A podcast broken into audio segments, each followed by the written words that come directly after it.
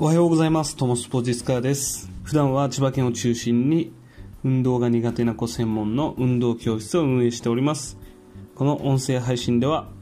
今までにせんめい以上の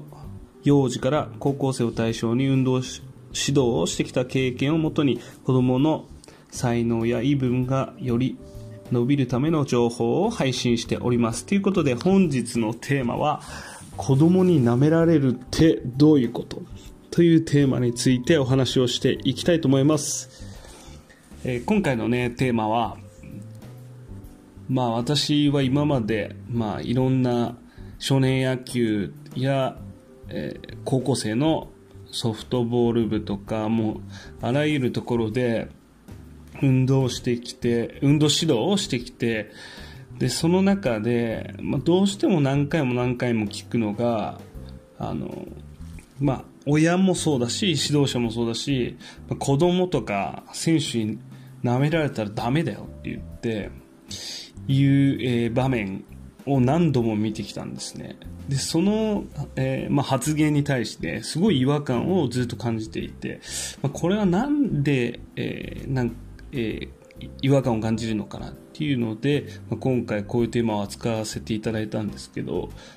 まず結論から言うと、その親とか子供、まあ親とか指導者が子供に舐められるのは、基本的にまあ多くの人の共通点はもう子供を舐めてます。子供っていう存在を舐めて見てる、まあ、簡単に言うともう下に見て、え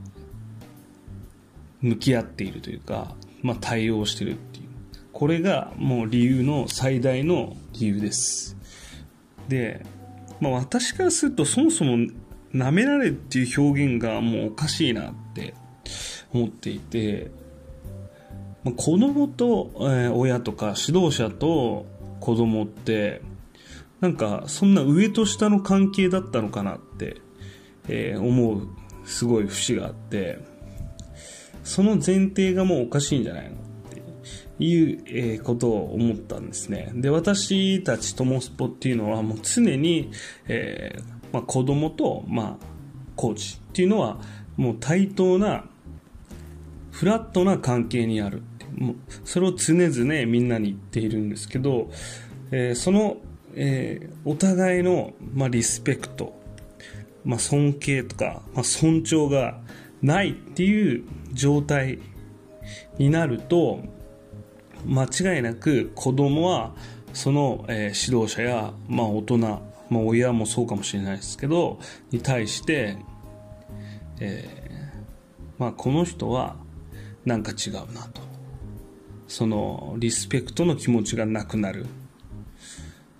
なのでやっぱりその、じゃあ尊重ってどういうことかっていう言ったら、例えばその子供のね意見をしっかりと、えー、聞くであったり、子供に、えー、判断を委ねるとか、そういうことが大切なんですけど、その、えー、舐められるとか舐められたらダメって思ってる人っていうのは、えー、まずその子供に決定権を与えないし、もう、えー、自分が優位に立たないといけないと思うので、もう逆に自分が、えー、何かを決める側に立ちたい、まあ、そういう思いがとても強いなと